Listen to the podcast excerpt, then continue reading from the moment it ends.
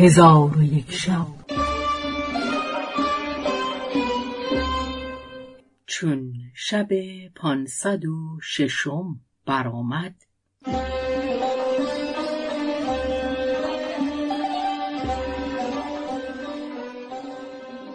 گفت ای ملک جوانبخت جانشاه در آن قصر چیزهای بسیار دید که از دیدن آنها خیره ماند و در آن قصر همی گشت تا به ای که در آن قصر بود برسید و بر تختی که در کنار حوز گذارده بودند بر شد و دیرگاهی در آنجا بخفت.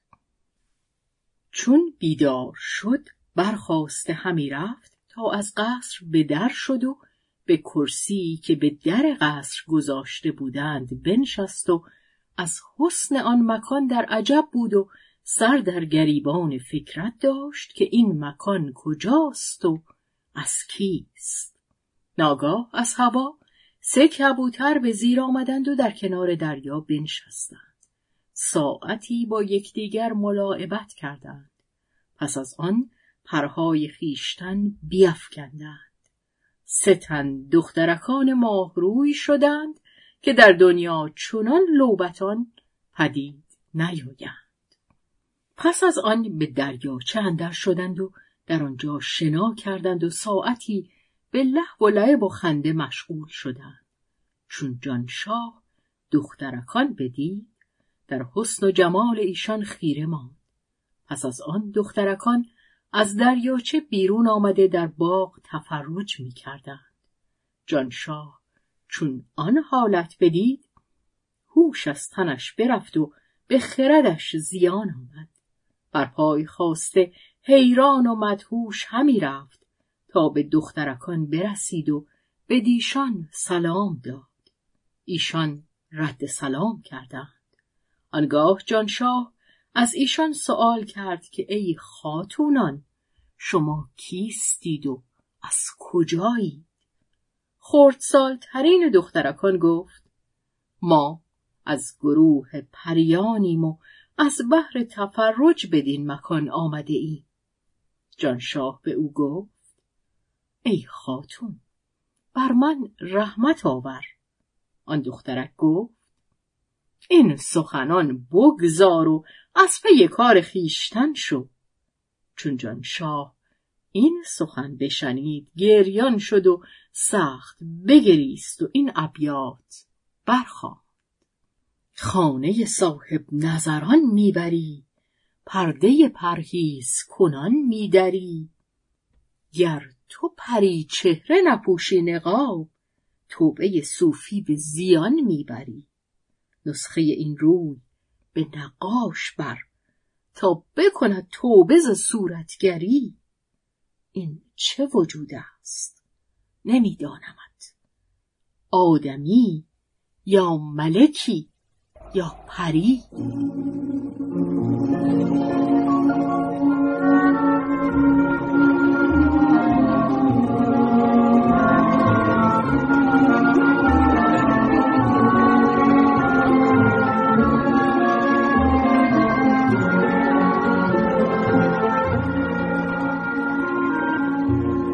چون دخترکان این ابیات از جانشاه بشنیدند.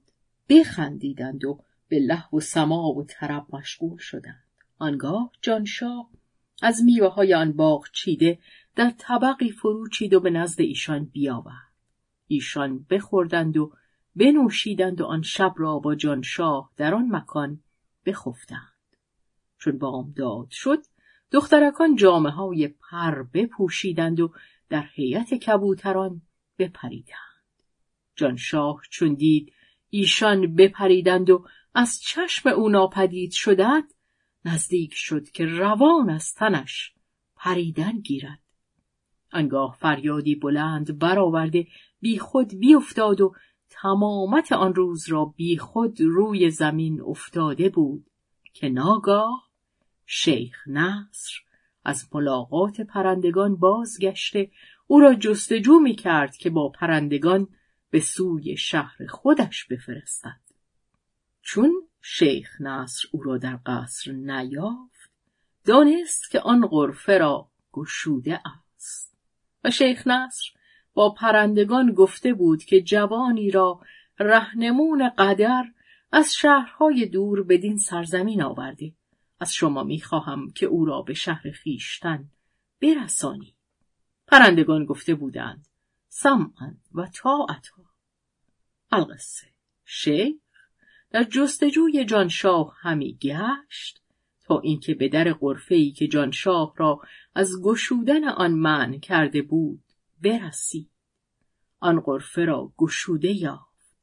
در حال به قرفه اندر شد و جانشاه را دید در زیر درختی بی خود افتاده.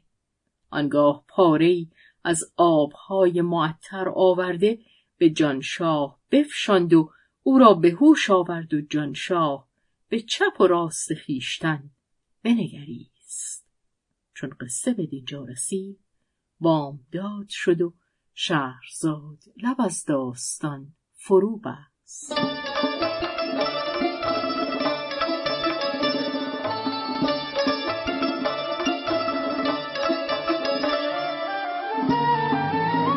قصه گو شهرزاد فتوحی